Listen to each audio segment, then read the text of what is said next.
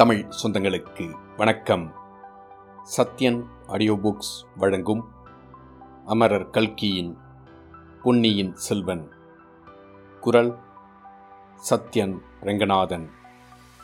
மூன்றாம் பாகம் கொலைவாள். அத்தியாயம் இருபத்தி ஐந்து. முதன்மந்திரி வந்தார். பழையாறை நகரின் வீதிகள் அன்று வரை என்றும் கண்டிராதபடி அல்லோலகல்லோலமாயிருந்தன. அத்தென்னகரின் ராஜ மாளிகைகள் இருந்த பகுதியை நோக்கி ஜனங்கள் திரள் திரளாக போய்க் கொண்டிருந்தார்கள். ஆண்களும் பெண்களும் வயோதிகர்களும் வாலிபர்களும் சிறுவர்களும் கூட்டம் கூட்டமாகச் சென்றார்கள். சைவர்களும் வைஷ்ணவர்களும் பௌத்தர்களும் சமணர்களும் அக்கூட்டத்தில் கலந்திருந்தார்கள். கடும் விரதங்கள் கொண்ட காளாமுகர்கள் சிலரும் அக்கூட்டத்தில் ஆங்காங்கு காணப்பட்டார்கள். மக்களில் அநேகர் அழுது புலம்பிக் கொண்டு சென்றார்கள். பலர் பழுவேட்டரர்களை வாயார சபித்து கொண்டு சென்றார்கள்.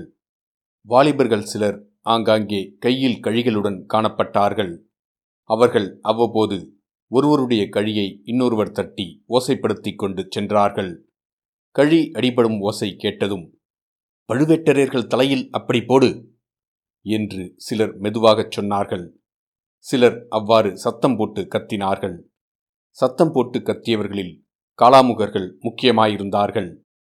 பழையாறையிலிருந்த முக்கியமான ராஜ மாளிகைகளின் முன்முகப்புகள் பிறைச்சந்திரன் வடிவமாக அமைந்திருந்தன. எல்லா மாளிகைகளுக்கும் சேர்ந்து முன்பக்கத்தில் விசாலமான நிலாமுற்றம் இருந்தது.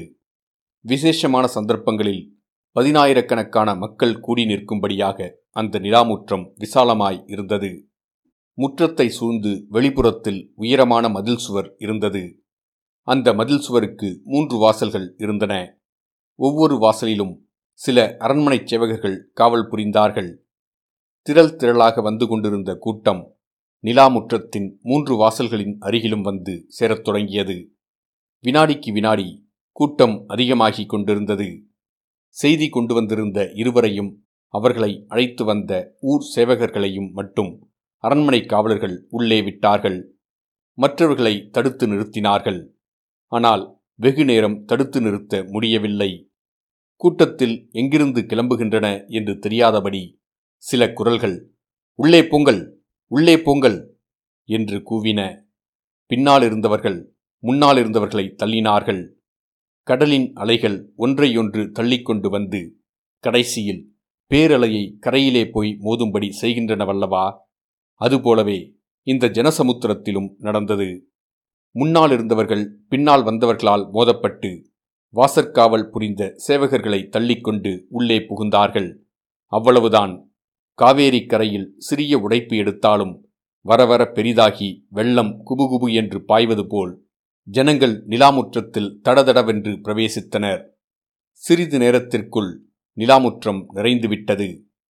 ஆயிரக்கணக்கான மக்கள் அங்கே சேர்ந்துவிட்டார்கள்.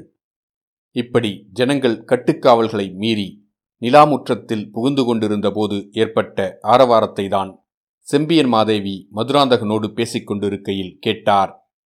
குமாரனுடன் வாதிடுவதை அத்துடன் நிறுத்திவிட்டு அரண்மனை மேல்மாடத்தின் முன்முகப்புக்கு வந்து சேர்ந்தார். தெய்வீக கலை பொருந்திய அப்பெருமூதாட்டியின் திருமுகத்தையும் கூப்பிய கைகளுடன் அவர் நின்ற சாந்தமான தோற்றத்தையும் பார்த்ததும் அந்த ஜனசமுத்திரத்தின் ஆரவாரம் அடங்கியது. சில வினாடி நேரம் அங்கே நிசப்தம் குடிகொண்டிருந்தது. தாயே, எங்கள் இளவரசர் எங்கே? பொன்னியின் செல்வர் எங்கே?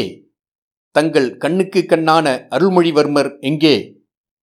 என்று அக்கூட்டத்தில் சில குரல்கள் எழுந்தன. அவ்வளவுதான். அந்த ஜனசமுத்திரத்தில் முன்னைவிட பன்மடங்கு ஆரவாரம் கிளம்பிவிட்டது. செம்பியன் மாதேவி ஒன்றும் புரியாதவராய் திகைத்து நின்றார். பழையாறை மக்களின் இதயங்களை கொள்ளை கொண்டிருந்த பொன்னியின் செல்வனுக்கு ஏதோ ஆபத்து நேர்ந்துவிட்டது என்பதை மட்டும் அறிந்தாள். அது என்ன ஆபத்து?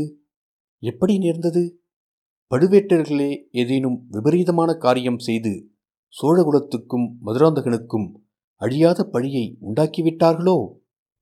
இச்சமயத்தில் தஞ்சாவூர் தூதர்கள் இடித்து பிடித்து ஜனங்களை தள்ளிக்கொண்டு முன்னால் வந்து சேர்ந்தார்கள்.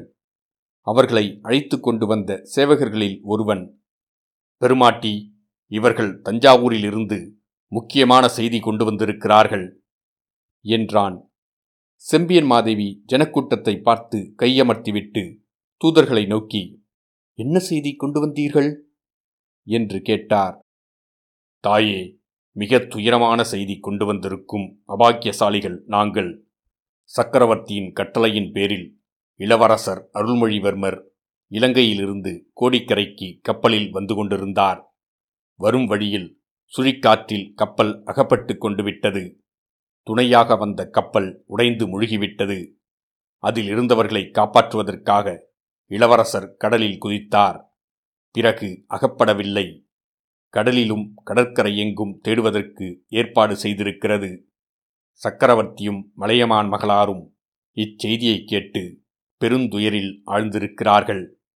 தங்களையும் மதுராந்தகத்தேவரையும் இளைய பிராட்டியையும் உடனே புறப்பட்டு தஞ்சைக்கு வரும்படி சக்கரவர்த்தி எங்கள் மூலம் செய்தி அனுப்பியிருக்கிறார். இவ்வாறு தூதர்கள் கூறியது செம்பியன் மாதேவியின் காதிலும் விழுந்தது. அதே சமயத்தில் ஜனக்கூட்டத்தின் செவிகளிலும் விழுந்தது.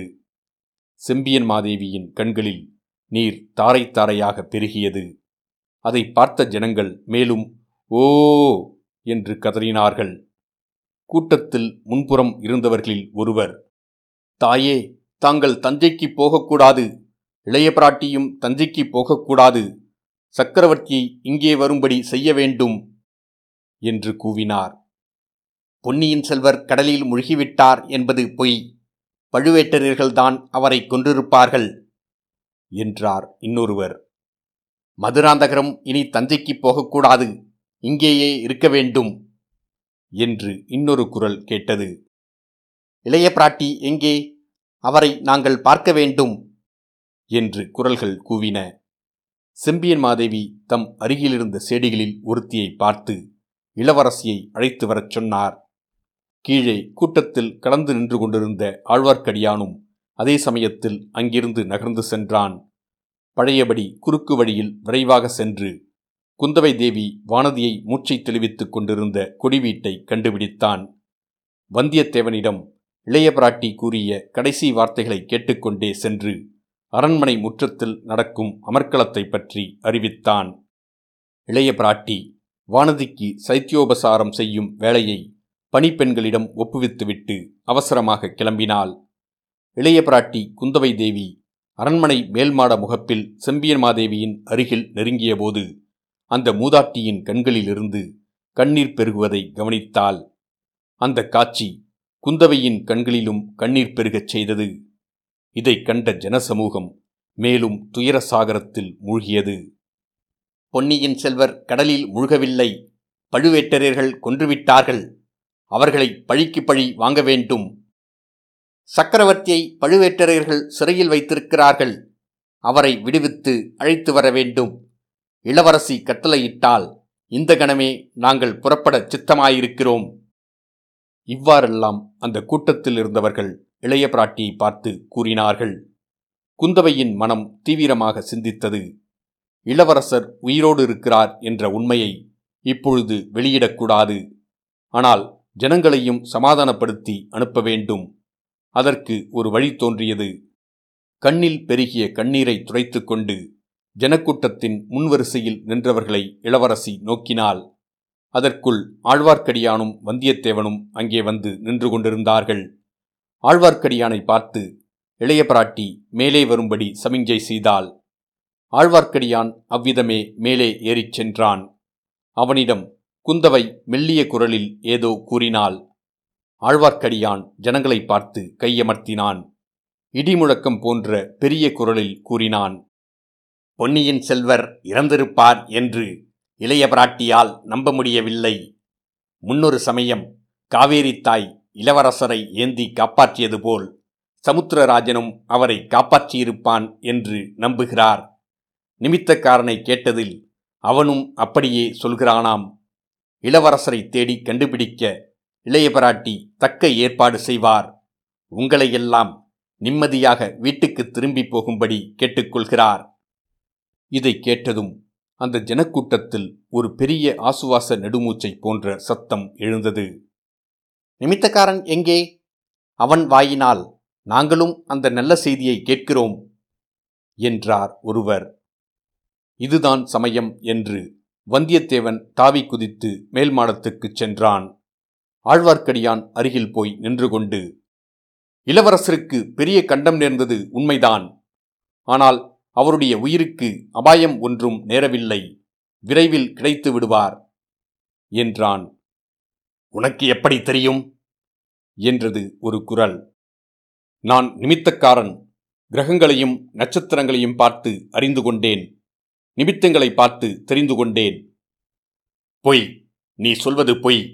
நீ நிமித்தக்காரன் அல்ல, நீ ஒற்றன் என்றது அதே குரல். வந்தியத்தேவன் அந்த குரலுக்கு உரியவனை கவனித்து பார்த்தான்.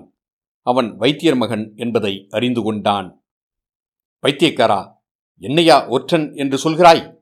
நான் ஒற்றனாயிருந்தால் யாருடைய ஒற்றன் என்று கேட்டான். பழுவேட்டரையர்களுடைய ஒற்றன் என்று வைத்தியர் மகன் பளிச்சென்று மறுமொழி கூறினான். என்ன சொன்னாய் என்று வந்தியத்தேவன் கர்ஜித்தான். ஜனங்கள் கீழே நின்ற நிலாமுற்றத்திலிருந்து வந்தியத்தேவன் நின்ற மேல்மாடம் பனிரெண்டு அடி உயரத்தில் இருந்தது. அதை அவன் பொருட்படுத்தாமல் மேல்மாடத்திலிருந்து வைத்தியர் மகன் பேரில் பாய்ந்தான். இருவருக்கும் சொந்த யுத்தம் ஆரம்பமாயிற்று. சண்டை என்றால் எல்லாருக்கும் எல்லா காலத்திலும் வேடிக்கை பார்ப்பதில் பிரியம் உண்டு அல்லவா? வந்தியத்தேவனுக்கும் வைத்தியர் மகனுக்கும் சண்டை நடந்த இடத்தைச் சுற்றி இடைவெளி விட்டு ஜனங்கள் வட்ட வடிவமாக நின்று வேடிக்கை பார்க்கத் தொடங்கினார்கள். மேல் மாடத்தில் இருந்தவர்கள் கவலையுடன் அதை நோக்கினார்கள். ஜனக்கூட்டத்தில் பெரும்பாலோர் விஷயம் இன்னதென்று தெரிந்து கொள்ளாமலே முன்னைவிட அதிக கூச்சல் போடத் தொடங்கினார்கள். இச்சமயத்தில் வாசற்பக்கத்திலிருந்து சங்கநாதமும் கொம்புகளின் முழக்கமும் கேட்டன. முதன் மந்திரி அனிருத்த பிரம்மராயர் வருகிறார், வழிவிடுங்கள் என்ற குரல் முழக்கமும் கேட்டது. அந்த பெருங்கூட்டத்தில் முதல் மந்திரிக்கு தானாகவே வழி ஏற்பட்டது. இத்துடன் அத்தியாயம் இருபத்தி ஐந்து முடிவடைந்தது. மீண்டும் அத்தியாயம் இருபத்தி ஆறில் சந்திப்போம்.